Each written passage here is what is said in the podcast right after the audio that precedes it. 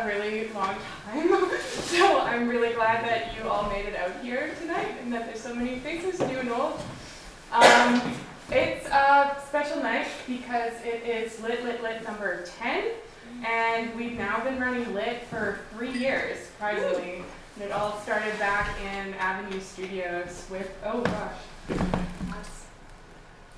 watch that.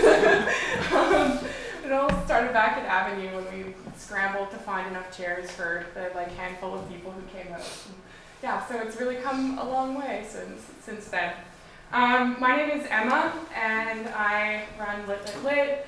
Previously with Steph. Um, for this particular lit, it, Ingrid uh, has helped me put this together, so thank you so much Um, who else? I wanted also just a quick thank you to Lyndsay and Michael and Christian, who are all here to help set up earlier on, um, as well as ArtSpeak, who is lending us their space tonight. Uh, and Eric are amazing and have supported this like so much. And I'm really thankful that we could host a lit here because it's the first time we've done so, and it's very fitting. Um, so uh, tonight we have four readings that are going to happen. We have readings by Ingrid Olauson. Uh, where else? Where are you? There you go. Josh Gabert-Doyon, Emma Sise, and where's Ben? Ben. Ben Stephenson tonight. He's over there. So we're going to do um, the order is going to be two two readers and then a short intermission and then two more readers. Before I get to anything else though, I just had a couple of housekeeping things to mention. Um, so I wanted to acknowledge that this event is taking place on the unceded territories of the Musqueam, Squamish, Tsleil-Waututh, and the Stolo, and we are very grateful to be able to have our events on these beautiful lands. Um, this is also going to be the last lit, um, and I say that in such a way where it's not going to completely abolish, but it's going to hopefully extend itself to become more in addition to the readings. Um, we are sadly going to be saying goodbye to Stephanie Ling, who has been such an essential component to this event series, and I've really enjoyed and have been super grateful to work with her as an organizer, but also as a friend. And I wish you the best with your future pursuits. so, with that, I'm also super, super excited to announce that Christian Viston and I are going to be taking over Lit. And we are going to be reforming it a little bit, so it's going to have some more uh, public workshops. We're going to do some more experimentation with performance based readings as well as uh, hopefully some interviews. We'll amp up our podcast that we run a bit more too. Um, and yeah, so I'm really excited to be taking this to another direction and hope you will stick around to join us throughout that. Um, what else? I, I guess because it is the last lit, I also just wanted to thank all of the venues that we have uh, run these events out of. They've been plenty and have all been so generous for giving us these spaces for a temporary night to host us, um, as well as all, to all of the readers who have read as a part of Lit, uh, friends as well who have just, we couldn't have done it without you. So thank you. Um, so, I think without further ado, yes, that's the next part. So, um, tonight, I, you may have noticed that we also have some artworks up here tonight, and these are posters by Lyndsay Pomerantz. And Lyndsay and Ingrid have recently published a book as a part of a residency that Lyndsay and Michael did last summer now in Berlin. And so this is the publication that's come out of this, and these are the artworks that are in the publication, and you can take a look at that over the bar on the side there. It's called Pragmatics, and I believe it's selling for $18 tonight. Uh, in addition to that, again, thank you. Um, yeah, in addition to that, I think I think we can I think we can start. So the order that we're going to go in tonight is exactly what's on the. Oh, is it going to log in to tell us now? Okay. Woo, technology. Um, so we're going to do it in the alphabetical order, actually. So Josh is going to kick off the night with the presentation here that we're going to fix in just a second. cool. Okay, so I'm going to read the bios for for Josh and Ingrid, and then you get to read the bios for the second half. Okay. Okay, cool. So Josh Gabert-Doyon is a writer, art worker, and radio producer living on unceded Coast Salish territory. He is currently completing a fellowship at 221A, where he is working on a project that tracks the Woodwards building as a site of political struggle. He works for the art book publisher Fillip and the podcast Cited.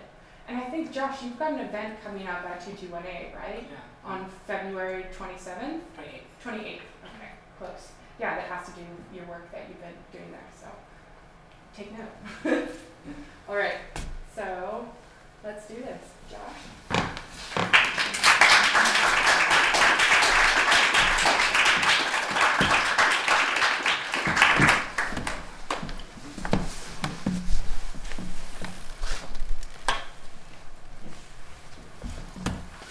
Okay, uh, we're gonna hope for the best with the, uh, the presentation.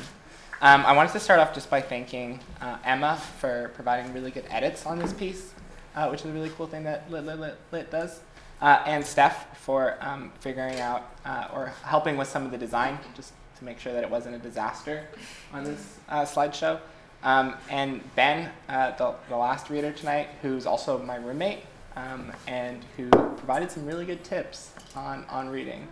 Um, so yeah, this is not something I've, I've uh, not really done readings uh, like this before. Um, I'm kind of coming uh, in as from more of a, a radio uh, background. So um, I guess I'll just I'll just get into it. Um, oh, and also ArtSpeak for for hosting this. They're, they're great. so. Hannah lives in a cheap two bedroom in a row of cheap apartment buildings spanning about six blocks. She's on the first floor, corner apartment, with two big windows looking out onto the street. Through that window, you can see the house that was burned down last October by a group of kids shooting off fireworks. From another vantage point, almost parallel to the window, you can look into a cheap pizza place that never seems to be open. Commuters take a bus at the stop outside her window, next to a mound of burnt grass, which is also visible from that view. What you can't see from the corner windows, however, is the apartment block directly next to hers, the corresponding first floor corner unit, street facing, rented out by a fortune teller. Hannah had broken her leg a few weeks before, right above the ankle, and the area around the break is bruised and fat. I roll her around in a wheelchair, and we spend most of the, summer in that apartment. In that corresponding first floor corner unit, street facing, there's a cluster of signs obscuring most of the unit's window view. There's a webcam pointed out at the street, like a single seeing eye. Buzz for entry, 24 7 fortune telling, late night or midday, trapped in an endless time loop, always ready to tell the future. There was another sign, too, this one in front of the building, a City of Vancouver notice announcing plans for redevelopment. I asked Hannah about it. Did you see the fortune teller sign in the building next door? I say. The building that's going to be demolished? What kind of fortune psychic moves into a building that's going to be torn down? I say to her. Do you really think it's going to get demolished? Doesn't seem like very good foresight on the psychic's part, I say, feeling smug with myself. That night, we make one pot pasta using the last of the spices we can find in Hannah's pantry. When we speculate, does our vision change? In the practice of everyday life, Michel de Certeau writes that in a dense urban space, to catch a glimpse far into the distance, to see the vanishing point, is, quote, also to be able to predict, to run ahead of time by reading a space. What future can these speculators run ahead to? What fate awaits them? How can these spaces be read head on? For Marx, financial speculation and real estate come hand in hand under what he calls fictitious capital. Fictitious capital is capital re- which reaps even more capital without actually producing anything of value. Vancouver is like a paper mache balloon, sheet upon sheet of guesswork, flipped properties, condo development, neighborhood, neighborhood plan after neighborhood plan promising the next big thing. I start asking people I know about their experiences with psychics. My parents apparently saw a psychic together when they were first dating. Everyone seems to have a story about a psychic, although they only reveal that when prompted. Psychics exist somewhere submerged in our cultural memory. Me and Hannah's friend Paisley tells us a story about her old hairdresser who used to read her tarot cards after each appointment. Her readings were accurate, but she moved to, Cal- to Calgary. She has not had any communication with her hairdresser since then. That's the end of the story, Paisley tells us. One afternoon, Hannah comes home with a pamphlet. It's from a psychic, she says. I picked it up for you. She tells me it's from Abraham's on the drive, building I had never noticed before. I think the psychic is on contract. Comes in spe- especially to do the readings, maybe when Abraham is unavailable. I resolve to document every psychic in Vancouver. I want to map these buildings, the structures of prediction, to see where they've chosen to go, how they've related to one another. They give a sample of Vancouver's real estate, a landscape driven by speculation. Later that week, I bike to Abraham's and take a picture of the building from across the street. With these photos, I entered a space of fabulation, conjecture, hazard. On several trips to document psychics, I struggled to find the right vantage point. I feel most like a collector while on these trips. De Certeau writes about the vanishing point of the city block, but we could also think of Haussmann's boulevards. Typologies, the kind of merely interesting phototypologies that Nye talks about, that this project inevitably tumbles into, come from a desire to document face first. Stan Douglas's 100 block, kind of frustrated vanishing point, an elongated flatness. Hans Haacke's real time social system, with vertical tenement blocks that appear as if they're tilted backwards. It doesn't feel like I was looking into the depths of these architectural units, looking into their interior. In any case, that would be creepy. Collecting is never really about the interiority of the collected object either. It's about the quantity surface. This was about vantage, the views that Vancouver speculation seems so predicated on the mountain views, the city views, the ocean views. To find a vantage point is to find a strategic position, a position in relation to other positions. There are more than 25 listed fortune tellers in Vancouver. Many of these psychics operate out of private residences. Others work out of storefronts or nondescript commercial buildings. I photographed the Empress Galleria, 1118 Homer Street, home to a psychic establishment listed under Crystal Palace. Mysteriously, Crystal Palace fails to appear on the Galleria's main directory, although it appears online. A number of counseling offices do show up on the directory, including a popular Lacanian. Psychics seem to find their home in these kind of middle grade office blocks, while waiting rooms with waiting rooms and stern hallways. The medieval psychic Nostradamus was an apothecary and was trained as a medical student. According to his followers, Nostradamus predicted that 2018 will include a series of natural disasters in quick succession, a major economic downturn, and the start of World War III. You couldn't tell that from the sign outside of 1118 Homer Street. The hard thing about photographing these psychics was keeping track of all the addresses. Yelp, the Yellow Pages, Google Maps often had contradictory listings. I would jot down addresses and would plan out routes on my bike. Sometimes I would pack a lunch. I would bike down Kingsway and through South Vancouver or do a line through the West End. Most of the addresses were surprisingly suburban. The psychics are often branded along ethnic lines. They usually offer services over the phone as well as in person. The buildings they operate out of tend to be made from modest materials, making the spaces seem temporary, movable even. It's as if they could be shuffled around like a deck of cards. It's impossible to say how many of the addresses associated with these fortune tellers are out of date or inaccurate. Psychics have left or moved or been evicted. Informal rental agreements have fallen through. New buildings have been put up in the place of shabby mid rises and bloated character homes. Or maybe they've just switched professions. In this way, my documentation remains permanently incomplete. Several included in this slideshow are almost surely misidentified. The plotting of the real estate developer, the, the tinkering property owner trying to cash in, the, inheritor, the inheritors of Papa's rental building looking to renovate their tenants. These are the speculators. Housing is a good whose investment will reap rewards. Land sits vacant until speculators decide it's the best time to cash in. I leave Hannah's house and go to photograph these addresses, lugging my bike over her first floor balcony. I visit each site several times over, trying to find a different view, a new detail to lead the way forward. I shoot with different cameras, different film. When I take the photos, I find clues. I spend time enlarging the, the photos, looking at the details. The art historian Giovanni Morelli published a book in 1880 titled The Work of the Italian Masters. He published the book under a pseudonym and translated himself under a pseudonym as well. In that book, Morelli argues that the best way to determine whether a painting was authentic was to focus on small anatomical details earlobes, fingernails, the curvature of a toe, rather than dramatic gestures and bold techniques. The details were more challenging to fake.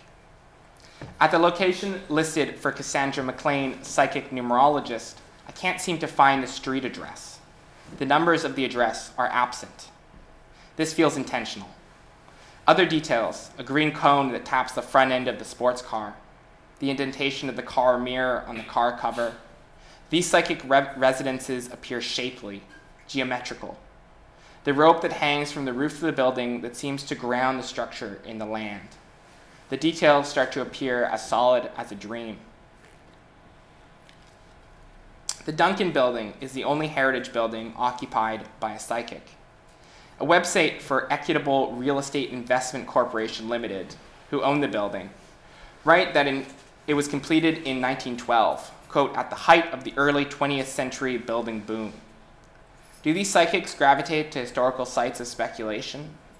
How would we consider a built history of speculation? How would we see a city's past through speculation?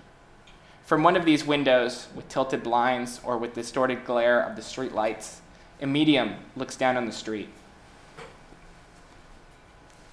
It was clear to me by now that these psychics were not owners or landlords in any sense. These psychics labored under speculation, and their speculation was a sort of toil. Their relationship to the real estate speculator was one of antagonism. For the psychic I was documenting, speculation was work, a service, something to be produced. The fortune teller inhabits the living ruins of a struggle to make ends meet. It was the bourgeois speculator on one end, the psychic on another. On its face, Vancouver's connection to financial industries is meager. We have a fast growing financial tech sector which develops apps for banking. Vancouver's business district is a hub for extraction companies especially mining, especially mining corporations. Something like 75% of the world's mining companies have headquarters in Vancouver. The historical rhythms here could be traced to the gold rush, a kind of mad speculative dash in its own right. From colonial extraction, accumulation becomes financialized. Today, Canada's laid back regulation has made it easy for the companies to list on the TSX, to avoid paying taxes, and to carry out human rights violations abroad. Not surprisingly, there are no psychics listed in Vancouver's business district.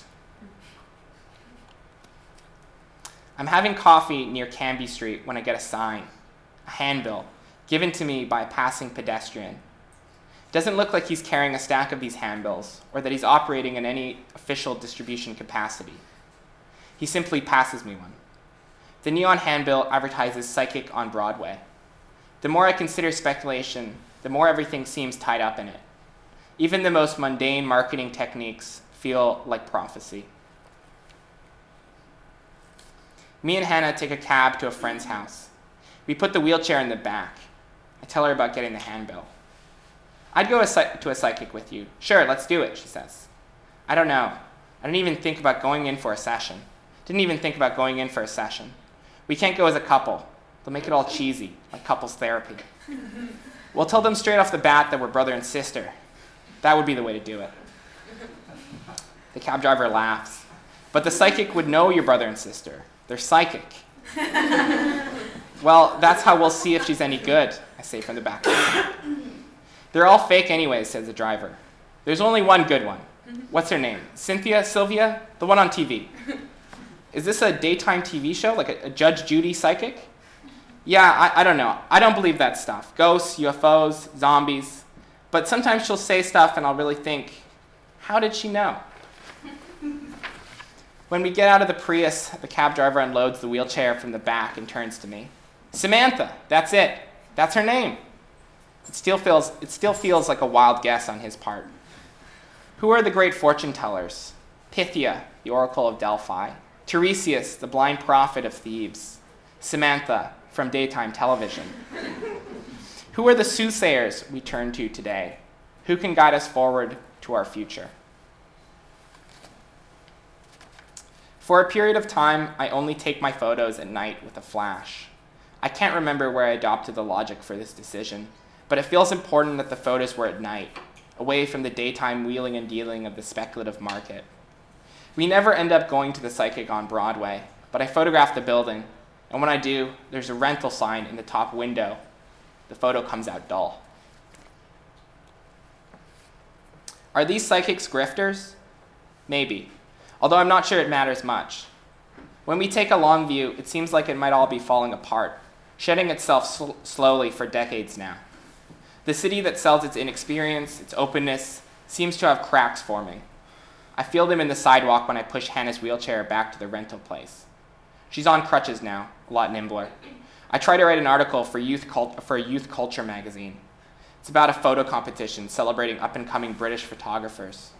I write about fortune telling and use a misarticulated metaphor about the camera lens as a crystal ball. Youth culture is a cult of divination, a maddening attempt to know what will happen next. Or maybe that's just the art world. If the editor thought it would do well in socials, I would write that fortune telling is a dance around death, that all speculation is a desperate attempt to figure out what happens when the grift is done. Months pass. The city changes.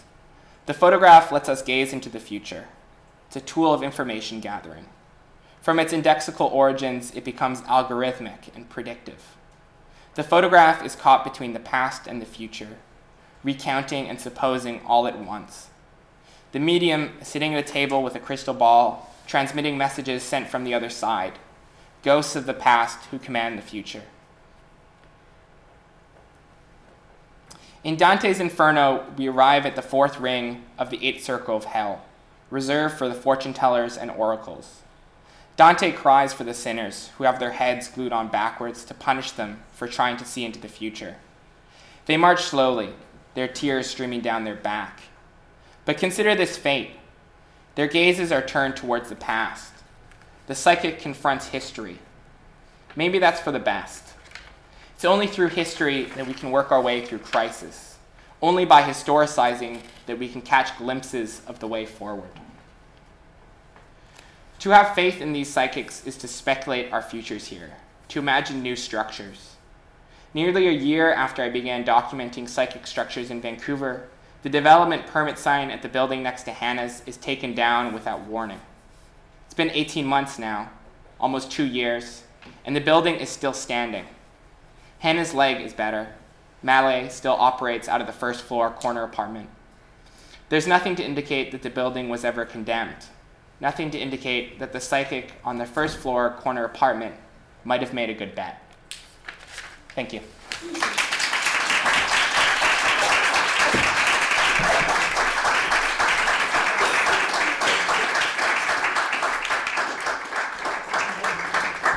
Thanks, Josh. That was great.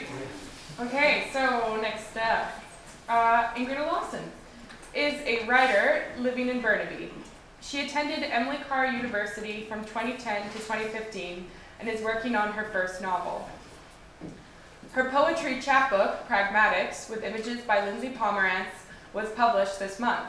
Pragmatics was written for Sleepover, a collaborative residency project organized by Lyndsay Pomerantz and Michael Lachmann in Berlin, Germany, 2017. Okay, so um, I want to start out by saying um, I'm really excited about this 10th Lit Lit Lit Lit Lit. Um, each one I've been to has been really memorable, so thanks, Steph and Emma, for facilitating over the last three years. Um, and I'm really excited about everyone who's reading today. Um, so, as Emma mentioned, I'm going to be reading from this chapbook called Pragmatics that I made with Lyndsay, who's over here. Um, Lyndsay made these um, posters that are featured in the book. Um, and they were first installed in an exhibition in Berlin in the summer. Um, and this book is designed by Ben Stephenson, who's in the back, and he's reading today as well.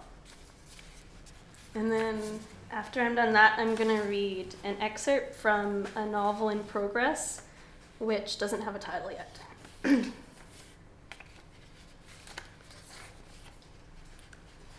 so the book's called Pragmatics.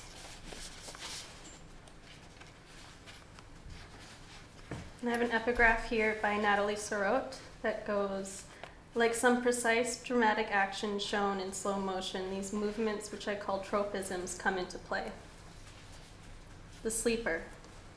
A uniform that expresses abandon, if that is the right word, the right dress. There must be a slogan to look apart.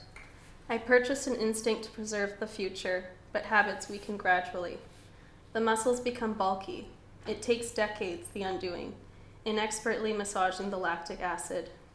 Leave the shirt folded with care at the bottom of the dresser drawer, its arms wrapped around itself in an origami hug.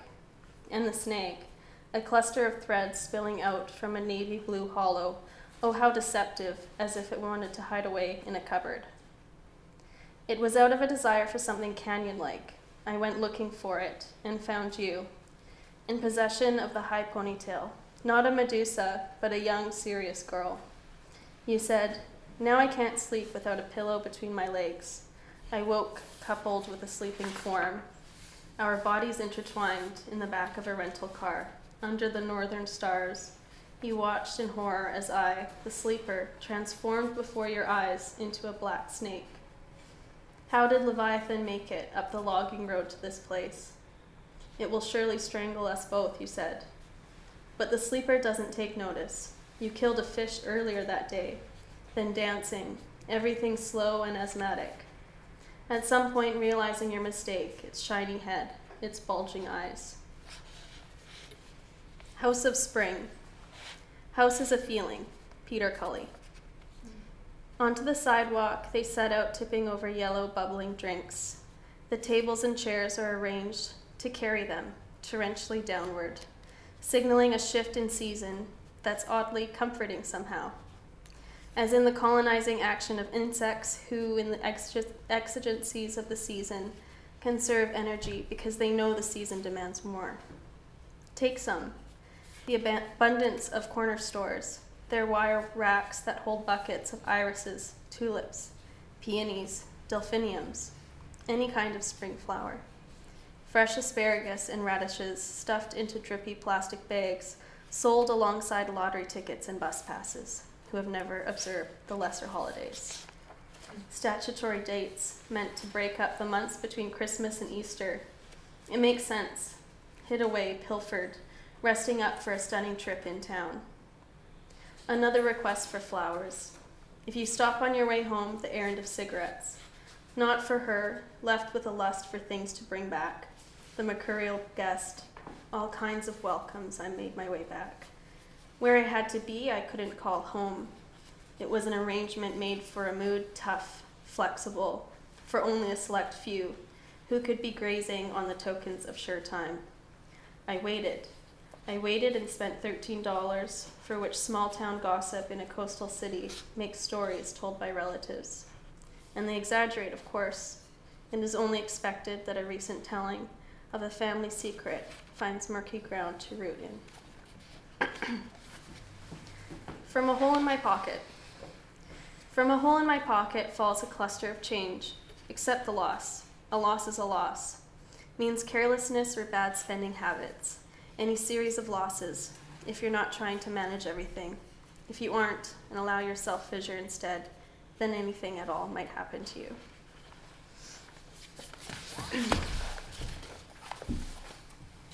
Wooch. More subtly, pigmentation in the inner corner, in the eye of the grandmother contained shadows like veins. Stones photographed before fleeing the industrial heart, beating on a horse drawn wagon, are stones containing the same shadow of the great grandfather. But persistence of the impression doesn't make a history. What can be concealed with makeup can be tinged with that patrilineal trait mistook as purple eyeshadow applied badly. To abandon oneself to one's whims. Into an appearance further, sway in and swing out on account for checking, to abandon oneself to one's whims, originally bring under control, and later give into the control of, a surrendering, stop, discontinue a scheduled event before completing, the mark of the deserter and the insignia he himself has turned off. Pragmatics. Lakeside and Okanagan Journal, a personal thumbing, not actively sought brushing hands over stacks of air conditioned paper, nothing that is not simple, open, a kind of elegy, a kind of special bottoming. No problem stories, no letters will appear, no novels. That's all. This is the task of the speaker to wade out further until the lake is taken into one's gills a gray blue lake to sit by, another day a different lake, cerulean blue to swim. Berlin, 2011. By a running tap, a long sound suffered from the courtyard where children are making sounds not limited to playing. This is a moment when such thoughts occurred that there will never be a time rendered, when without a phone we press the buzzer to each other's apartments, their courtyards in a European city unuttered. But these long sounds could have suffered before, sitting in the kitchen of your new friend when we were too, sheep, too cheap to leave the city, too stoned and too drunk for the Baltic shore. Beaches never seen, it became a trend. Wasted water, we stayed in the city.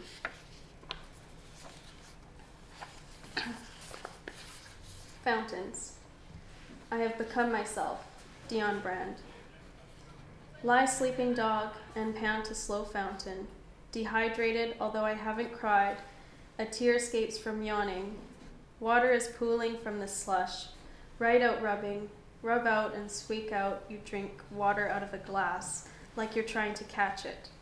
As lakes of petrified forest. If it hurts, why don't you cry? Cooked under a crust of time, plunging forward as your horizon, or the flat earth. Have you been pragmatic today? Have you been simple? A little bit. You, become, you became more so each day. Listen to this humming. It sounds like a machine's fan trying to cool itself. And that's it. Okay.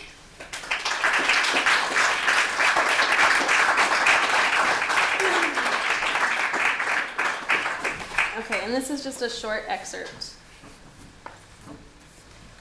Um, it was time to leave, she thought. It must be.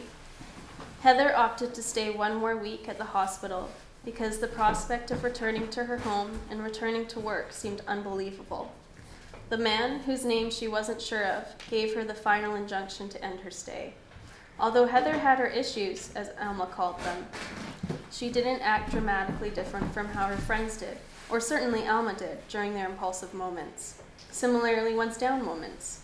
This was made more clear to Heather when she compared herself to other people in the ward, like this patient, who was probably the craziest person she'd ever met.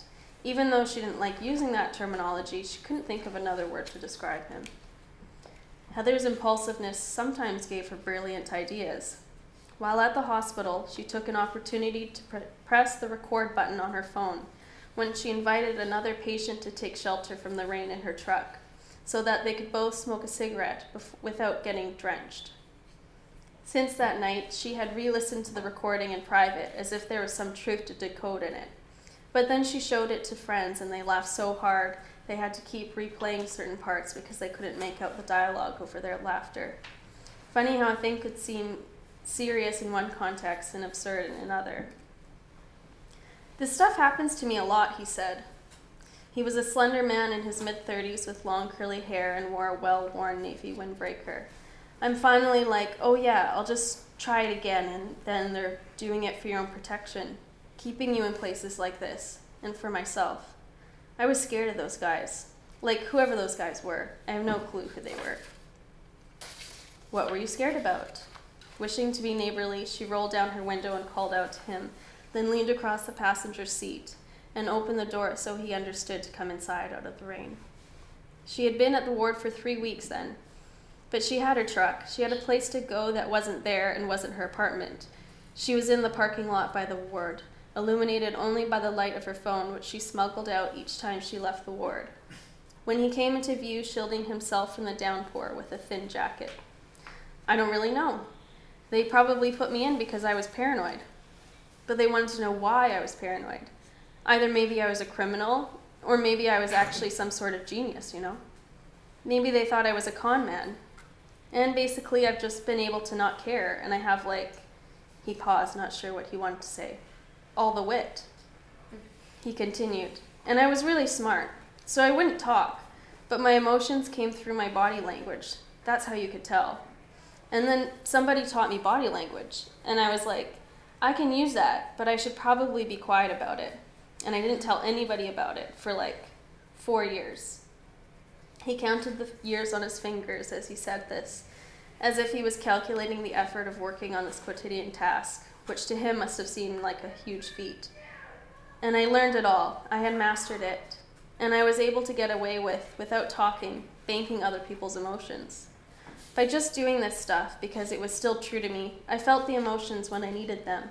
And they came through in other patterns to make things easier for me. But then eventually you get hyper into it, and I guess I could have been a rap star or something. Right, said Heather, attempting to conceal her disbelief.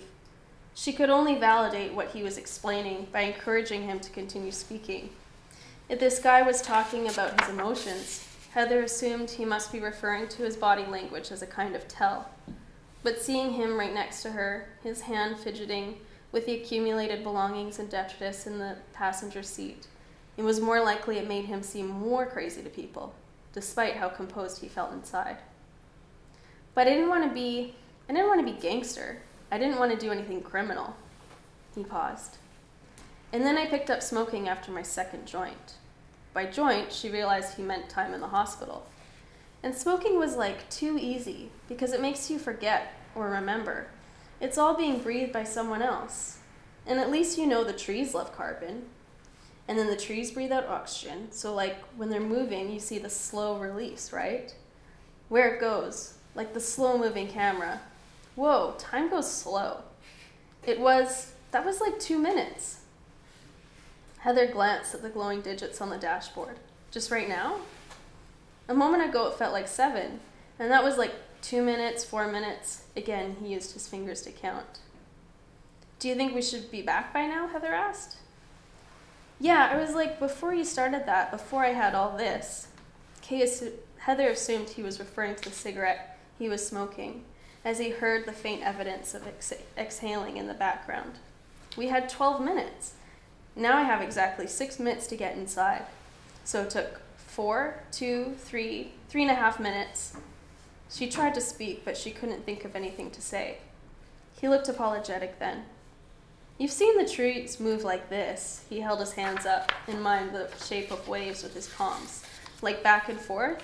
She nodded. And how the leaves grow and grow up like that? Yes, she said in agreement.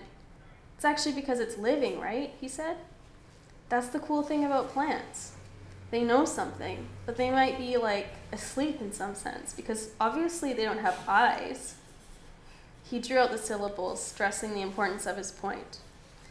Their eyes, the plants, you know, are multidimensional eyes. The trees can see. Maybe they can even hear vibrations. A tree breathes in my knowledge when I blow the smoke out. At this, he stopped talking to examine his lit cigarette. Everything I say, he laughed and then paused again. I say because I'm like this. I think I'm a fire sign now. I don't know. It used to be an Aquarius, who's an air sign. But no one knows he's an air sign because Aquarius is the water giver, and it gave away all the good water. How'd you do that? she asked. He thought about it for some time. I read a lot of books, and I was praying a lot into the water and drinking it. And then eventually I would realize I could just give it to a plant, or like pray on the stones and cleanse the stones. That's how those white flowers have lived. The particular white flowers, Heather knew, were the flowers in the planter in the smoker's garden at the hospital. I was wondering if, like, maybe it was the cigarette ash, because I didn't test it so much on the ones that were already dead. People were still throwing their butts in there all the time. Heather felt sorry for the flowers. I put a little bit of ash on the outside of, it's probably still there, and it turned yellow. Then I was like, well, if I put more rocks and took more rocks from a certain place, something good would happen. So I went to Galiano Island and I put some rocks from the beach in an envelope to send to someone. He winced at the drag he took that had burnt down to the filter. Sorry, that was harsh. I probably shouldn't have had that last puff. I just wish it could last forever. Then he returned to his thought. The rocks all have their own orders. What orders? How could there be any order of any kind in what she was hearing? Heather thought. And each one has its own structure, it's the age of Aquarius, so the stars are becoming new based on what Aquarians want to know, wanted, and now it's based on what I think Libra, Scorpio, Gemini, and one other random one that doesn't normally have power. Funny, Heather didn't think he was talking about something so juvenile as secret powers. He continued. It's sort of just like a Capricorn who's normally like really steady and he can be a worker, but really good at it. Heather didn't tell him she was a Capricorn, as arbitrary as it seemed to her. Like, you're really good at getting people together to work on projects, but you're really good at doing it yourself. You have the plants. The plants are people. I can see them in that sense, and I can't explain it that well. But this is a time that you can expand your business and all this stuff that's been all, the, been all these changes, and you have to learn the mistakes knowing that it wasn't your mistake. And it wasn't their fault, and then it was also the opposite because Capricorn, you fight by learning stuff from the devil's side. But the horns curl if you're actually a ram. This is a ram, referring to the truck. This is a dodge, so you dodge it. It's funny. There's so many different codes. I mean, you can laugh, but what we should say is you can find a way to organize it so that maybe, like I know this mess, like this isn't a mess, this is perfectly clean. And if you're by yourself, you can get it all done, right? You know where everything is. You just got to maybe smoke less weed. Mm-hmm. Do you still have dreams? She indicated that yes, she still had dreams. Good. Never lose your dreams. Then she tried to convince him that they must get back before the curfew of nine o'clock. He rambled for a bit and then opened the truck door and climbed out into the rain. See you in a bit, said Heather, I'll see you, right? Yeah, she said. He carefully shut the door behind him, holding his jacket up over his head as he hurried off through the rain flooded parking lot. Three days later, later, Heather signed herself out and was discharged. Thanks.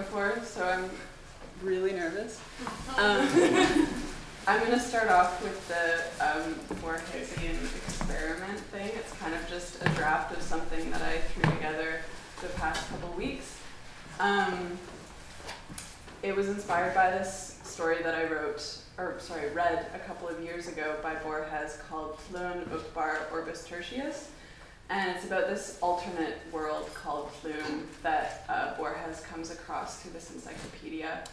Um, and his explanation of the way that language is formed in that world was like super amazing to me. And um, essentially, it's a language that presupposes idealism.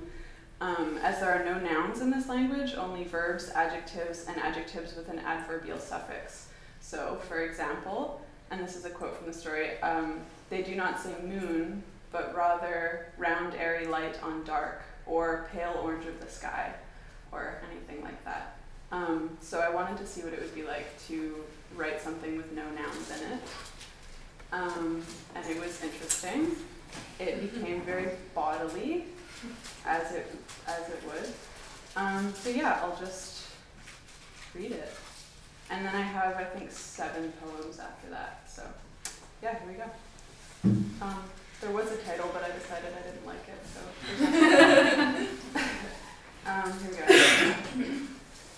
End of world, do zoom out from here. Suffuse pooled shimmering, with more steaming. Was heavy needing or opposed? Like, just happened, really. Not heavenly per se, but so earthen pulled clean, perfected. Steamy, vibrating, ached long, and held untuned ticks inside, swishy overhead. It brined. It clicked. Now sonic looping over. Now it soaks. Now it seeps, aching, honeyed aching, but also afloat. Ochre and flame of unexpected outwards is incoming. Sweepy and lilting, trickle, lilting, swallowed. Attempt to transpire rather than breathe. Remember sloping above. Remember outwards, like above. Just endless blackened repeating, echoing against endless blackened repeating, echoing against endless blackened repeating. Hush. Recall instead glow out of tiny open opening. Shift, blinking, sweating inside wet and tremulous rose for so long. Fissuring, swish through minute lilting, no blinking now. Mountainous slip casting in flow. Weighted, yes. Deep, perhaps, but mostly just balmy. Less so now, decidedly. Filmy, not cinematic.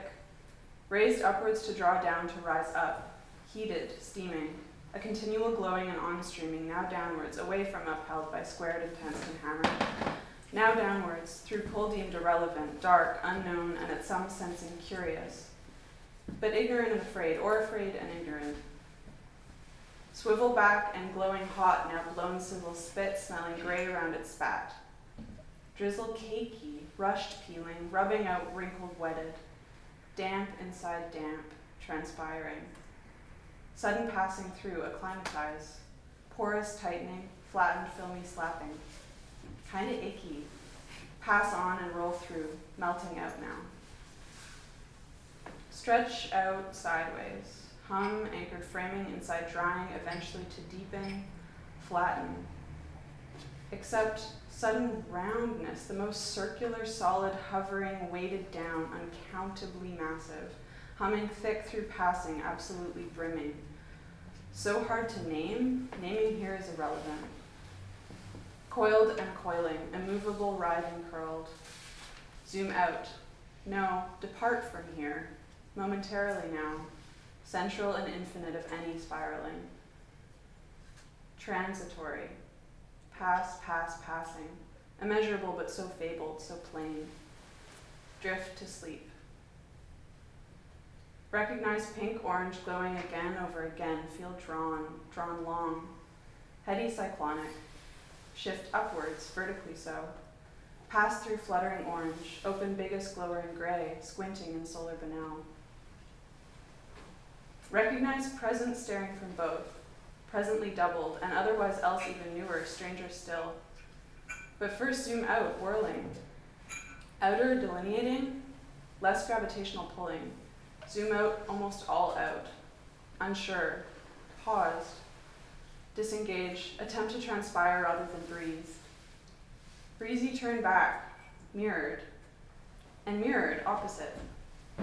Recall yelling had been all along until presently, gruff and belligerent outside, biggest glowering gray, all dark, knocking in. Had been frightened, but too deep, sleeping. At rise now, there lies. Present but dead, dead but staring. Pace around, whirl among whirl. Go on now, get up and walk away. No use. Shift. See clenched in, holding small. Pry small from clenched, holding. Rectangular black. Crackled dull shine, turning. Crackled dull black, angular but soft. Heavy but not so. Sudden vibrating, glowing, slippy false shimmering. Lighted from behind but not within, and colored brighter than any other, smarting. Listen to tinny, hollow, chattering, infinite, with little scribbling everywhere and upturned speaking. Slippery, seems to crisply denote weariness from longing. Strange, but not unfamiliar, could encompass entire other world, rather seems to. Alien sadder than currently. Scribbling all jumbled and intuitively misinformed, sad, implacable, destructive.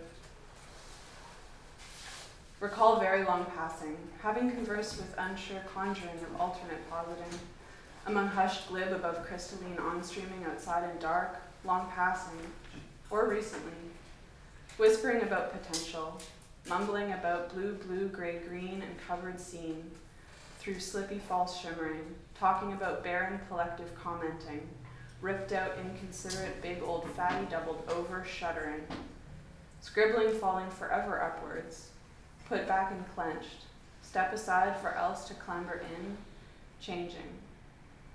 Naming comes closer now. Naming pulls away, and outwards whirling gen- generates or disfigures. Other whirl, shift over, look out, each shift blossoming to represent another zoom. Little end of whirl, do zoom out and change some. Sweep deadened away, begin anew. Um,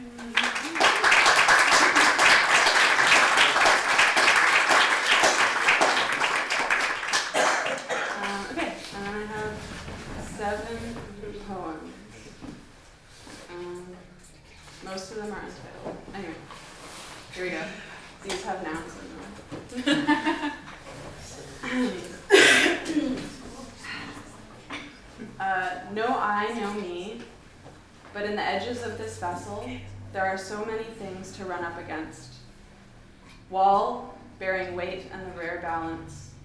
Table, stained by the heat of mugs of eyebright. Media, a silver fish wedged between the eyes and sockets. Not my eye, mind you. No I, no me, remember? Mind that, always. Mind that always clicks to the next while hearing, I mean incorporating, threads of anguish regarding death camps over there, and history's death camps right where I slouch. Down the stairs, down the street, over the bridge, over the border, over the edge, of the nail of the fingertip, the border guard patrolling my cuticle. No I, no me, no mine, I'll give it all away. This health, this body, this impression of borders, for some inch of truth around this circuit, my arms crossed are open. I mean, I know, no I, know me, so it's just an abstract one's finger ticking out the number of hits it might take to say, say, one thing that could be nailed down as a sure one, or even just one sum that could be felt out as a pure one.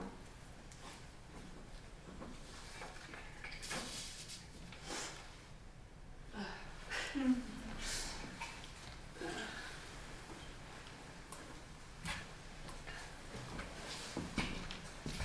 Number two. We're asking silently which came first, the misery or the wound? Beyond the egg blue wall, a bird chirps, and it was 1991 coming to find me.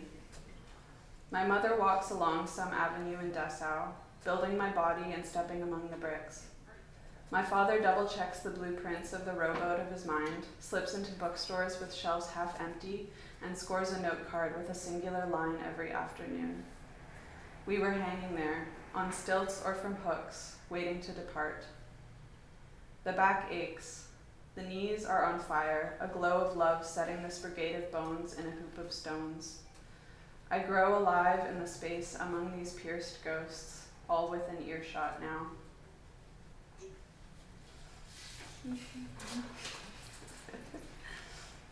um, this one's called Blushing Rat God Crownland.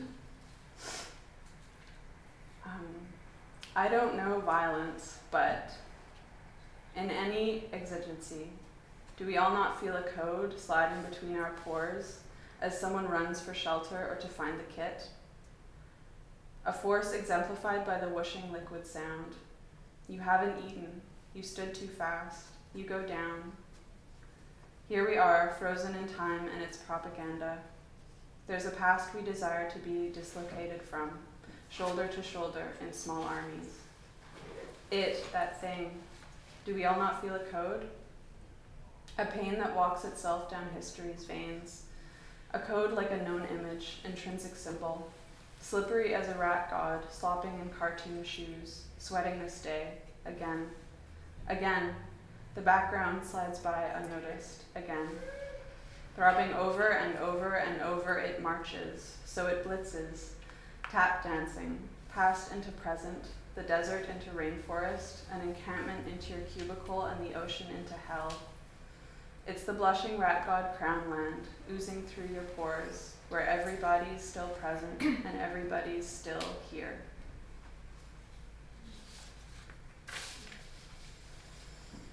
Hmm.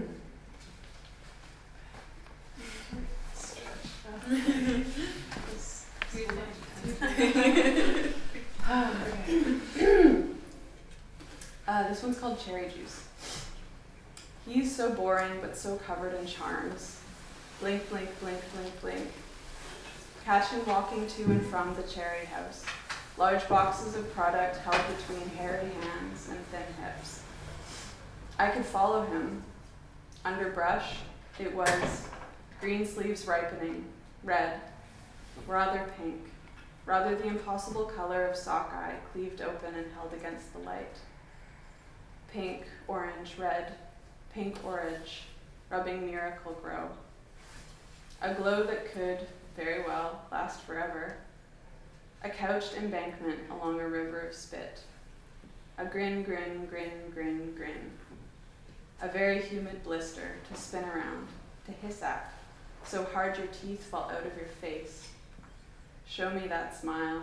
I'm up here, in the trees, scatterbrain. So love like this is dizzyingly stupid. Cerebral prickings, a thorny brush combing out snags of hair. Will you shove that red herring down my throat again? I'll bet you could, and when you don't, I'll pass on you. A simple gloat with soap flakes on a mountain top, where a glacier might be sliding toward the orchard, the frozen stones glimming out from frozen flesh.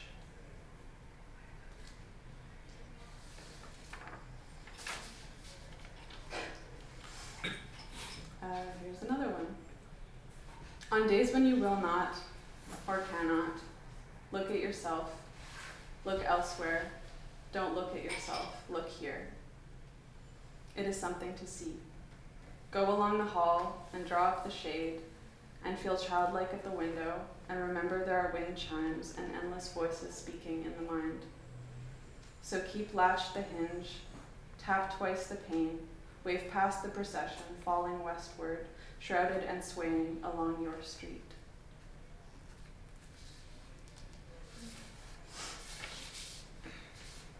Okay, there's two more. This one's called Tokyo in February. Clinging to earth and then flying away, like unhinged bird wing, bird mind seething, far flung overcoat and slippers trimmed at the ankles' hinges. Then, after a blast of heat, closed toed shoes scratching along the impeccably raked gravel of the lower highways. I could count the bridges in either, no, both directions. Three, and three steps farther, three more revealed. The valves that shape a circulation, singing likewise to each, each sluggish engine passing. That which seems to encase something haunting, or at least consciousness without sentience. Riding an electric wind on wings and a sleeve, and the eerie resemblance of suburbs to cemeteries under this day's setting sun, and the inescapable roundness of every sound. I'm gathering it in, pinning at the hips and folding what could be the collar back. The flesh is singed, only less than a millimeter in. My pretend privation holds up a steep and narrow archway. Above and of both feet there is a pump, golden. It binges on whole roast yams rolling under glow lamps and tarps blowing in the pissing wind. I intend to get drunk, but it's the lights here that are the drug.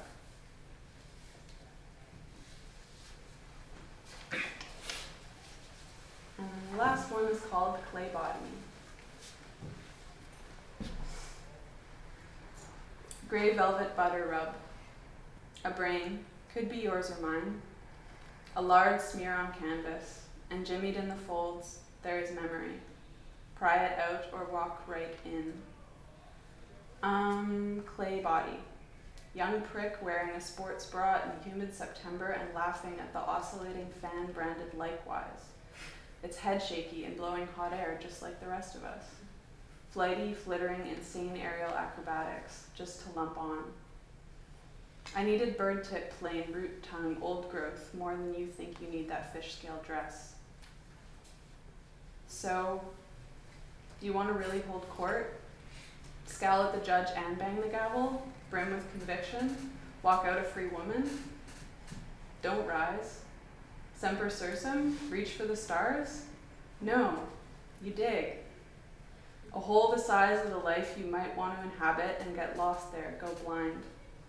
You, your gut, and the mud all flinging themselves at one another, which are each other, these clay bodies in a scatological underworld, pressing uncountable molds till one fits, and the only one that will might be your grave, and I find this to be a comfort. Agents of youth forever, blow me.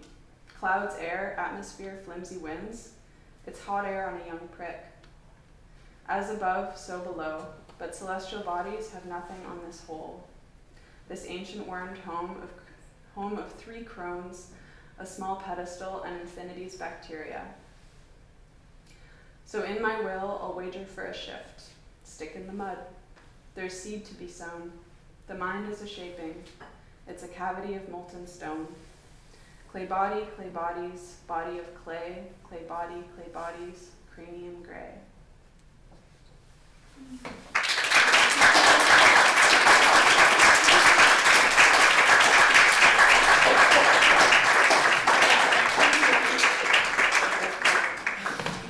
Thanks, Emma. Appreciated your stretches to stretch the poem. Um, okay, so last up tonight we have Ben Stephenson. is a Canadian author and artist.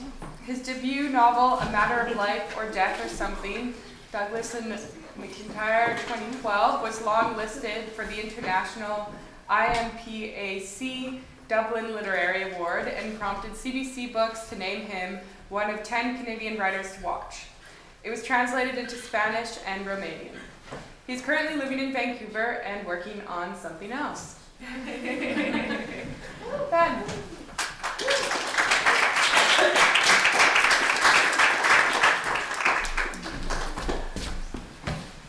Thanks.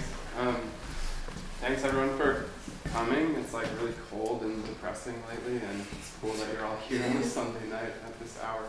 Um, yeah, I'm gonna read two things. Uh, the first one's short, and the second one is longer. Um, this first thing is um, kind of a memoir, I guess. I, I like it's kind of fiction, it's kind of memoir, but it's written in the third person for some reason, and uh, it's I've been working on kind of a series of like trying to recount all the times in my life that I thought I was probably about to die, and I don't know like why I'm doing that project yet, but I've just been working on it slowly, so we'll see if it goes anywhere. Anyway, this is one. It's called Four Men. He'd been beaten only once, as a 22 year old on the short walk home from his then girlfriend's apartment. She'd asked him not to stay that night, which he'd resigned to read as a small rejection predictive of an imminent slash eventual total rejection.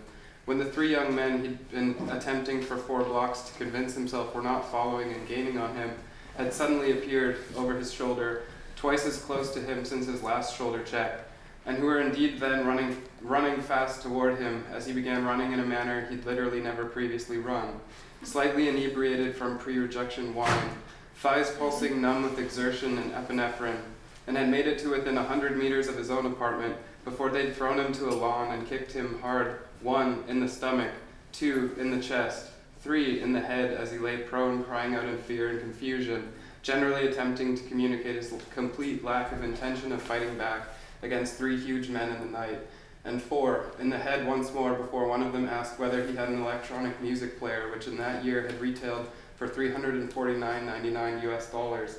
Mm-hmm. And he said he did, which caused the men to void his backpack's contents on damp grass. And after pawing through them for what felt like at least two minutes, to ask where exactly in the fuck the device was, to which he apologized, saying he must have left it at home. And the men had begun, from what little he could see of them from the ground, mostly in far periphery, through the eye that was not already swelling shut, to appear impatient and or restless, with one already urging the others to disperse, and with a size 13 boot another kicked him five in the jaw and grabbed his wallet before they disappeared and were finally gone, out of sight even as he got himself kneeling and eventually sitting upright. Afterward, after he'd gathered his things back into his bag, after a young woman he'd met at a party had come running from what was apparently her apartment just across the street, cursing and asking whether he was okay. After she brought him into a living room and phoned an ambulance he was fairly sure he didn't need.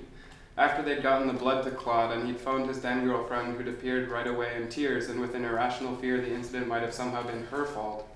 After three hours in the early morning, morning emergency rooms bolted down chairs, only to be prodded and squeezed, and told he didn't seem concussed, he would find himself forever unable to describe his assailants' faces, which had been obscured by sweatshirts and the per- perceptual distortion that had descended as soon as he'd begun sprinting, and had seemed to rob the visible world of specificity, to decrease the, sc- the scope of the available environment to only the terrain between his body and his apartment, and to rob him of the ability to encode detailed memory.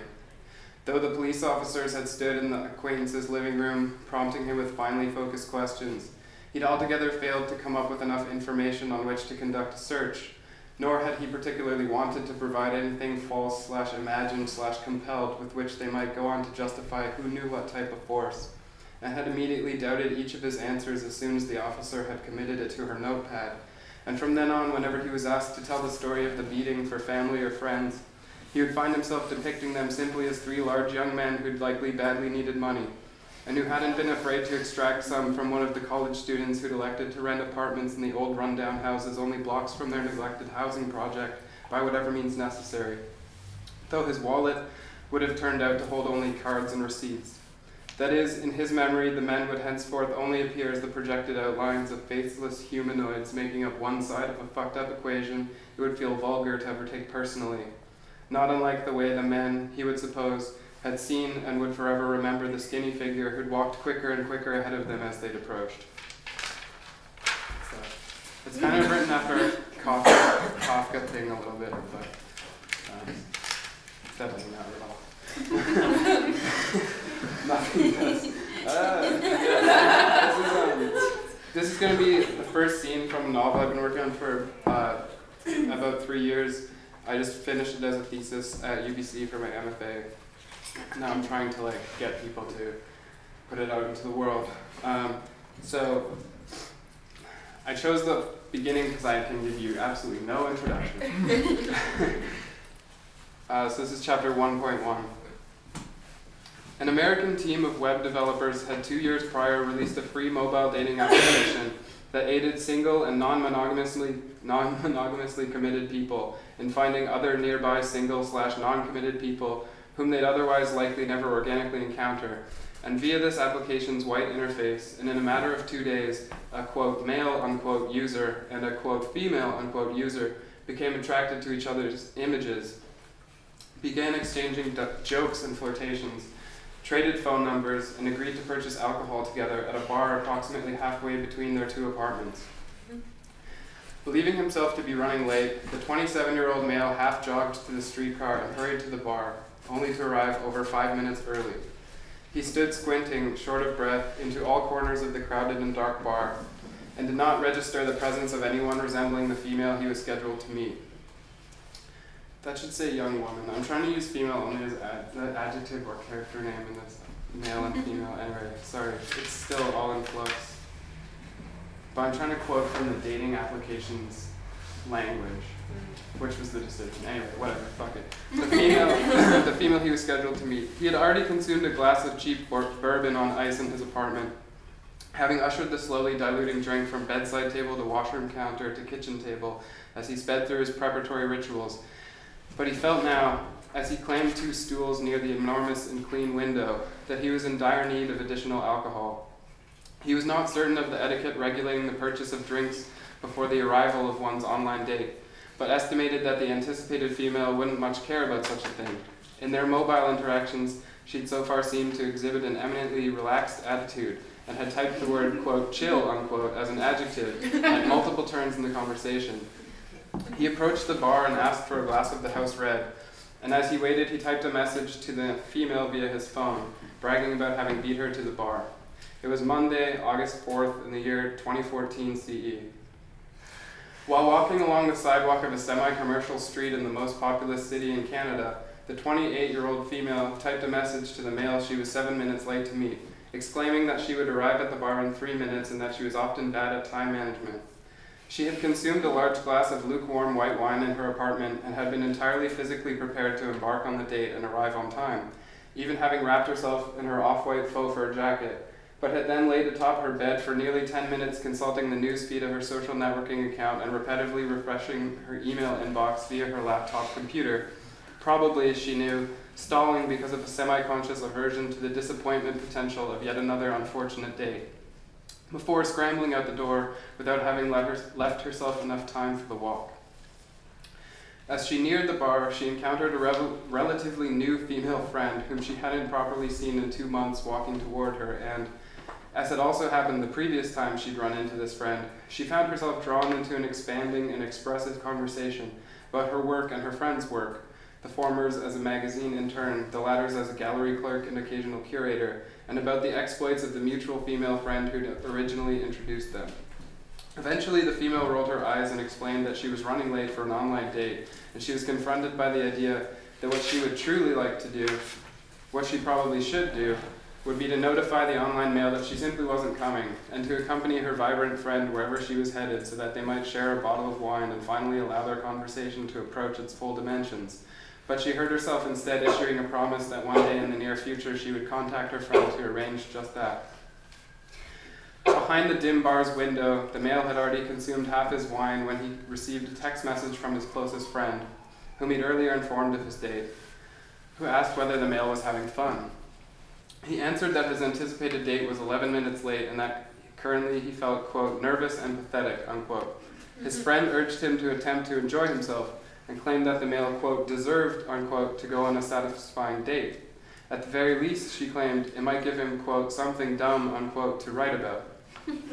Next came a message from the female who exclaimed that she was very sorry and that she'd seen him in, and that she'd see him in three minutes. He immediately replied that there was no problem, offering a tiny yellow illustration of a smiling and blushing face. And gulping at his wine, he opened the mobile dating application to take a last glance at the female's online dating profile before he would encounter her in, as he still sometimes thought of it, quote, real life, unquote. In the female's first photo, her eyes hailed the viewer directly and her mouth was slightly open, forming a half smile or a smile in progress, frozen on black and white film.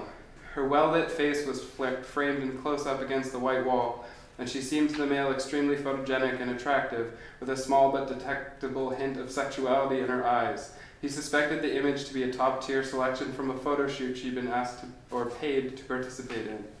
In her second photo, she was seen from behind, her long, straight, light brown hair and beige jacket framed in the bottom left corner of the image. Beyond her, the gray sand and dark water of an unfamiliar beach on a windy afternoon.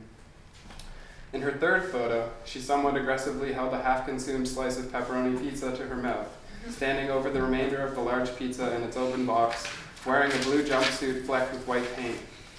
In the fourth, she stood beside her single speed bicycle before a brick wall, the bottom half of her hair dyed a bright green. In the fifth photo, she stood to the left of two other young women, one of whom the male self loathingly found slightly more attractive than the female, and the formally dressed three all stood with their arms around one another, making what seemed like ironically overcalculated facial gestures as the female held her phone at chest level in her right hand, taking the group photo via the mirror of a public washroom. Less than five seconds after the male exited the mobile dating application, he raised his head to see a young woman reaching toward the door who was without a doubt his date. Whenever she arrived to an online date with a virtual stranger, the female's primary social fear was that she wouldn't recognize her date in the flesh, but would instead walk the length of the dark room many times, squinting at the face and eyes of each man and feeling totally clueless as to which eyes and face she had shown up for, and in the terrible process would overlook the correct man several times over before he finally called out to her, an insult from which it would then be impossible to recover. But this never did happen. Invariably, she would recognize her date at once. He always sat alone, looking down into his phone. The female had once read that human minds created detailed and lasting impressions of newly encountered others in less than one tenth of a second. And sure enough, in the instant she beheld this young man she'd been scheduled to meet, and as he stood from his stool to offer an awkward hug, it seemed that some part of her was already limiting the parameters of their future together.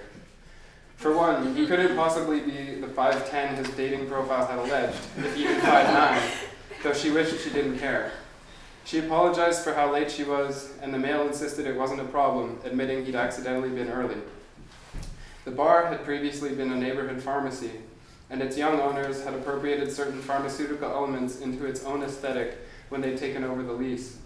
The old pharmacy's redundant lightbox sign remained intact above the bar's exterior, and above certain tables sat recessed shelves displaying, displaying antique pill and chemical bottles with browned labels, some featuring cork stoppers, which the female found irresponsibly bourgeois slash nostalgic and aesthetically repulsive, though she'd spent money here several times before and had seemingly always forgotten these features of the bar between visits. Draping her jacket over the stool beside the male's, she asked what type of wine he was drinking. It gave her some wary comfort to know that he couldn't wait until her arrival to drink alcohol. She figured he might therefore be feeling at least as anxious or tentative as she was. She apologized again, explaining that she'd just run into a friend of hers who'd launched with her into an extended street cut, street-side conversation, recognizing, even if she offered him this explanation, that she was falsely reframing what had been an endearing encounter with a friend as an urban annoyance that should account for her lateness. She said she was going to order a drink and slipped over to the bar to do so. The male looked into and semi consciously manipulated his phone, although it presently offered him no new or relevant social information. He experienced the familiar circulatory acceleration and nervous stimulation of mild anxiety. Over the past two days, he had not been diligent about curbing his expectations of this online female. Twice he'd even semi consciously imagined the two of them in various phases of a future romantic relationship, waking naked and entwined in an impressive bed and scrambling eggs together drinking coffee on a curb somewhere outdoors, attending a dinner party with members of their social circle, and laughing about how they'd found their endearing love and partnership via a mobile dating application, eventually moving in together, or even moving to a coastal American city with perpetual sun and gently swaying palms. An environment in which, he'd imagined, he would soon be moved to take her hands and inform her that she'd saved his life. And yet it had seemed, the instant they made eye contact, that all his hope in the anticipated her had perhaps vanished. What was it about the female? Who was he to presume an escalating non attraction to her based only on 20 seconds of small talk? He watched her as she stood gesturing at the bartender. He certainly found her attractive, but what was it? Her voice? Her rigid posture? Were there really postures he found more or less attractive than others? Were people supposed to find one another attractive immediately? She was quite tall, likely taller than him, he estimated, but this wasn't it either. In a moment, this strange person would pay for whatever she'd ordered and bring it over to their adjacent seats by the window and proceed to ask about his life and to tell him of hers. What would the male say to her? As she stood waiting for the bartender to prepare her drink, The female did not look toward the male she was scheduled to meet and speak with, but rather concentrated a casual gaze on the densely cus- clustered spires of jewel toned bottles against the bar's far wall, aware that the male might be sneaking intermittent glances at her standing profile, and that creating semi-distant eye contact with him this earlier this early into their date might appear to radiate an intimacy or an excitement she was not at this point comfortable with appearing to radiate. She felt as if she currently appeared considerably considerably attractive. She tried, anyway, and had even put on a necklace, though she could never be certain how anyone really perceived her. When presented with her drink, she asked its price and held her wallet, but the bartender offered to begin a tab for her by gesturing toward the seated male and asking whether she was, quote, with him, unquote. With internal reluctance, she simply answered in the affirmative. But she would go over and sit next to the male, she knew, and would talk with him. Some of the best romances allegedly grew slowly. She'd certainly never experienced it, only heard it proclaimed every so often by friends she viewed as more emotionally mature than she was. And it was true that some of her favorites of life's offerings had been acquired tastes. But this was a young man, not a coffee or a bitter vegetable. She did find him attractive, if in an idiosyncratic and slightly disheveled way, and there were likely certain things about him to figure out and like. There couldn't be much harm in having one drink beside a stranger, she told herself. He'd seemed a decent conversationalist throughout their mobile exchange, and if this proved not to be the case, she'd merely decline to order another drink, walk home alone, and watch television on the internet, though she'd hoped tonight she might get to have sexual intercourse. She approached her jacket draped stool, placed her whiskey on the ledge attached beneath the window, and sat next to the male. As the female pulled up her stool, the male asked whether she was okay with sitting where they currently sat, aware that sitting next to one another and staring the same direction out a window was not the archetypal seating arrangement for a first date, and in the same breath he, nonsensically he felt, apologized for there not being any available tables. The female claimed that where they were was, quote, fine, unquote, in a vocal tone that somehow seemed to threaten his composure. He felt unsure of what to say and asked whether the female was drinking whiskey. She smiled and confirmed it, and he emitted a quick ascending then descending whistle from his lips that immediately felt to him to be a sound he would not typically make. their, their view through the window was of an early autumn sky approaching what felt to the male like a slightly premature orange, occluded by two story shops and a low rise apartment building. On the double paned glass were half bright images of the bar's warm yellow light bulbs, dark reflections of their faces in motion, each haloed by a fainter double of each same face a few centimeters to the left. The male began to recount for the female the story of his transit to their date. That is, how he'd first felt himself to be prepared well ahead of time, but had inexplicably become late, and yet finally had somehow arrived early. But nearing the end of his story, he became overly conscious of what he saw as his poor verbal storytelling abilities, recognizing also that this anecdote provided very little to, in terms of traditionally entertaining story material, though its three act structure seemed anatomically correct. And so he hurried through the anecdote's conclusion and attempted a quick segue, asking how the female's day had been. The female worked an internship at a high profile Canadian general interest and literary magazine. a fact which the two had argued.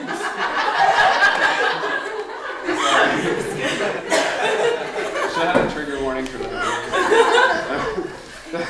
a fact which the, true, the two had already discussed via the dating application, though not in great detail and which she suspected had likely made up a large part of the unspoken motivation for their date. That is, she suspected that on some level the male, who allegedly wrote fiction, or was it poetry, she couldn't currently recall, had viewed slash was viewing their date partly as a potentially fruitful networking opportunity. As she recounted her somewhat frustrating Monday for him, branching off now and then to fill in background information about the office's general atmosphere, the female noticed herself sighing frequently, and midway through her day's narrative, she already recognized the onset of a familiar anxious sensation the tedious futility of explaining at length the highlights of her life to a person she was already fairly sure she didn't truly wish to incorporate into that life. It always felt to her like stacking brick after brick in an improvised wall of charm, which she knew she would soon, probably the same evening, kick down. In the first photo of the male's dating profile, he lay in a long plastic patio recliner wearing a t shirt printed all over with an optically elusive tessellation of black and white birds. He displayed a bashful expression and was seemingly caught in a moment of candid whimsy, presumably at least partially intoxicated. In his second photo, he sat near the border between the grass and sand of a secluded beach, appearing to laugh. He wore a red bathing suit and lacked a shirt, and his shoulders and arms appeared representative of a body type the female was generally attracted to slight, with visible, though limited, muscle mass, but not gaunt. In his third photo, he stood on asphalt near a taller male friend, the two looking somber, with a neon lit carousel glowing behind them out of the twilight. The fourth photo had clearly been taken by the male himself via a laptop computer. He lay in bed, buttoned to his nose in a denim parka, and his hair appeared much longer than in any other photo. In his final photo, he walked beside another attractive male friend, the two on either side of the yellow line dividing a rural road in the summer night, lit only by the camera's powerful flash. Both young men appearing giddy with summer camaraderie and perhaps again intoxication. When she told him via the mobile dating application that it was a nice photo, the male thanked her and stated that its two subjects and its photographer had all been intensely under the influence of psilocybe mushroom tea when it had been taken three years prior, which had led them to trade anecdotes about their experiences with various recreational drugs. One feature of the male's profile, which had initially been attractive to the female, and which had motivated her to select yes regarding wanting to talk with him or not, had been the fact that, unlike her, he'd actually taken the time to provide a small descriptive paragraph about himself, and had done a much better job of it than most she'd seen, outlining hobbies and preferences while maintaining to while managing to avoid sentimentality and earnestness, seeming to convey via subtext various various data regarding his sense of humor, level of irony and sarcasm, and general demeanor. She hadn't been on a date with someone younger than herself in over four years. He had also been one of only four men on the, of the over 1,200 she'd so far viewed on the application who had advertised himself as a quote feminist unquote and who had seemed to operate with a decent contemporary definition of the word, which had caused her to feel simultaneously curious and suspicious. Lately, she'd encountered far too many allegedly feminist men in her cir- social circles who had, in her opinion, mainly er- erected contem- contemporary feminist facades in order to distract from their private acts of contemporary misogyny and entitlement. But something in the rest of the male's cheeky paragraph had remained endearing, and she'd elected to attempt to view it as evidence of an underlying sincerity within him, although it might merely be an affectation of sincerity, who could say? And when he digitally greeted her and they'd begun to exchange messages, she'd momentarily regretted her own self descriptive paragraph in which she'd provided only an ironic joke that mocked the alleged disarming attractiveness of abdominal muscles. The male's issue with where they sat was that in order to properly interface, the male and the female constantly had to swivel their revolving stools anywhere between 45 and 90 degrees toward one another, an arrangement which he increasingly found, especially as he grew more intoxicated, physically challenging to the almost stoic brand of kind nonchalance he typically attempted to project at new romantic slash sexual prospects. The arrangement therefore left their drinks not between them but beside them on the ledge, which meant that the male continually had to swivel slightly away from the female to pick up his glass, swivel toward her again to reestablish eye, eye contact. Then, each time he'd ingested some of the drink's contents, to swivel back once more to set it down, all the while sustaining his side of the conversation's rhythm and dynamic and he sensed that all of this swiveling and conspicuous drinking and turning of his body and head somehow caused him to appear far less nonchalant from the female's perspective than he, than he felt he ought to appear. And intermittently, he found it difficult to follow what the female was saying. This was compa- compounded by the stool's lack of lumbar support, which caused the male not, which caused the male, not typically one to exhibit traditionally good posture, to lean his left elbow on the ledge and prop his head on his left palm in order to obtain any relief from the strain in his back muscles. The male had a habit of frequent slouching. I already said that. But even this, but even this degree of slouch seemed to him entirely inappropriate on a first date, and he wondered it might betray. He worried it might betray his true level of felt commitment to or excitement about their date, especially since his intuition seemed to insist that the female was having a significantly better time than he was. He read it in the cadences of her sentences and the tone of her voice, the unpredictability of her smiles and eye rolls, a mannerism which somewhat painfully reminded him of his most recent ex-girlfriend, as well as the eye contact he sent he seemed sorry, as well as the eye contact she seemed so effortlessly to maintain as she spoke of her frustrations with her supervising editor at the magazine. The male felt that the female was enjoying herself, and already he began to experience a mild stress about how he would at some future point have to let her down gently with respect to their romantic potential. He felt grateful they'd opted to meet for alcohol rather than caffeine. It haunted him that the female was so clearly intelligent and funny and beautiful and possessed of compatible politics and taste, but that, as he listened to her speak and as he contributed his own speech, he occasionally became aware of the finite nature of his conscious time on their planet, as if, he felt, he were being abstractly robbed of the seconds and minutes of this night of his. The sense, though there was no data to support it, of having somewhere else he was supposed to be, with someone else, the faceless other victim of some cosmic scheduling error. He wondered, for what felt like the millionth time, what exactly it was that caused human beings to become attracted and attached to one another. He thought also, with frustration, of his ex girlfriend and of how staggeringly attracted slash attached he still felt to her and to his memory of her, of how strongly he currently wished he were on a first date with her, though their relationship had deteriorated until it was mutually unbearable and they'd mutually agreed to break up over two months prior. At a certain point, the female concluded a movement of their conversation and asked the male how his writing had lately been going, and if he was currently working on anything specific. His wine had disappeared some minutes ago, he saw. He asked in a somewhat whimsical tone, he felt, whether the female would mind if he ordered another drink before answering, immediately asking whether she'd like another herself. She asked that she'd have another double of the same whiskey she'd nearly finished and thanked the male. At the bar, he ordered two doubles of the female's chosen whiskey on ice, and the bartender said he'd bring them over. The male then headed to the bar's, quote, male, unquote, washroom. Though he only needed to urinate he entered one of the two walled toilet stalls, not being one mu- to much enjoy the performative aspect of a urinal, even in an unoccupied washroom, and stood unhooking his belt. He attempted to recall how long it had been since he'd last had anything published, and decided it must now be nearly two and a half years. Bracket. It had been 29 months since the male had published his first collection of short stories with an independent Canadian publisher, a slim book he'd at that time felt proud of, in which he'd watched sell barely 100 copies and earn one review, 200 words in a sidebar column in the country's national conservative newspaper, which he'd read as overwhelmingly negative and dismissive, and which had led him to decide that the man who'd written it, a middle aged Canadian novelist who the male had never heard of, must be a generally miserable person. End bracket. When his bladder was empty, he briefly remained standing in the stall, manipulating his phone. Almost half an hour earlier, his closest friend had requested further information on his date's progress, so he crafted a somewhat melancholic slash tentative reply, though he did claim to be having some small degree of fun. As he sent the message, he received an email from a popular social change website asking him to sign an online petition aiming to stop the chlorine bombing of Syrian children. The male marked the email as, quote, unread, unquote, washed his hands, and dried them with brown paper towel.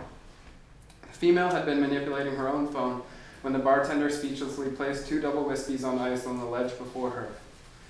The friend she'd run into earlier had sent a message semi ironically asking for the percentage chance that the female would be, quote, axe murdered, unquote, tonight.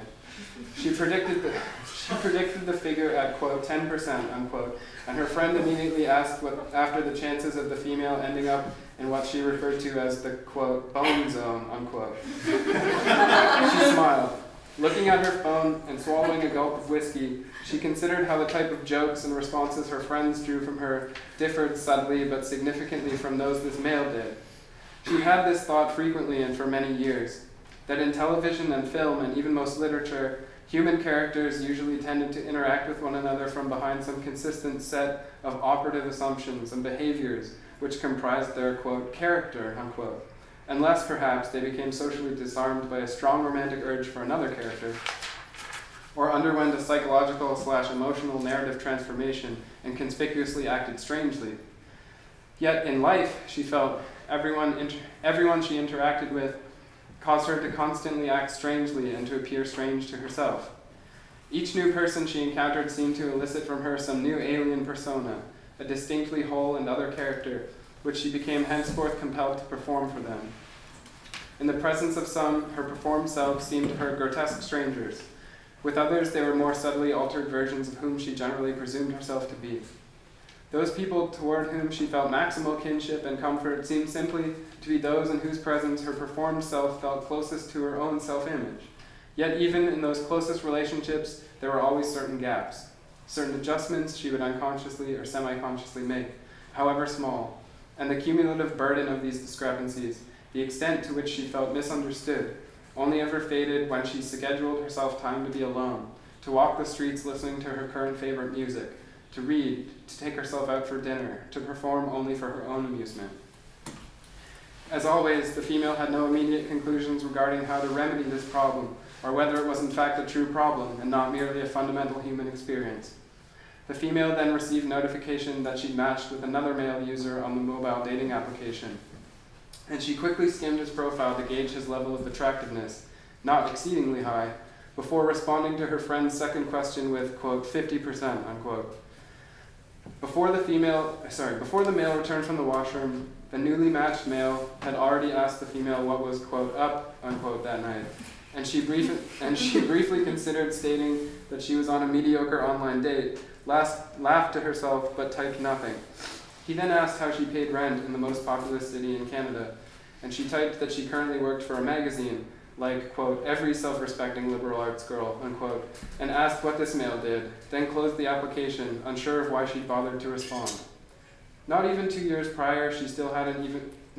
Whoa. Not even two years prior, she still hadn't owned a mobile phone which could access the internet, she recognized, staring toward the hallway leading to the washrooms, and now here she sat, apparently, an embodied iteration of a stereotype, unable to stop touching and staring into the thing. Through the window, she watched a woman walk past with a tiny dog on a leash, and she found herself estimating that this woman had so far had a particularly difficult but strangely fulfilling life. It was then that she sensed the slight weight in her eyelids and the familiar delay in her sensory perception, signaling that she'd recently crossed the threshold into discernible intoxication. That's that.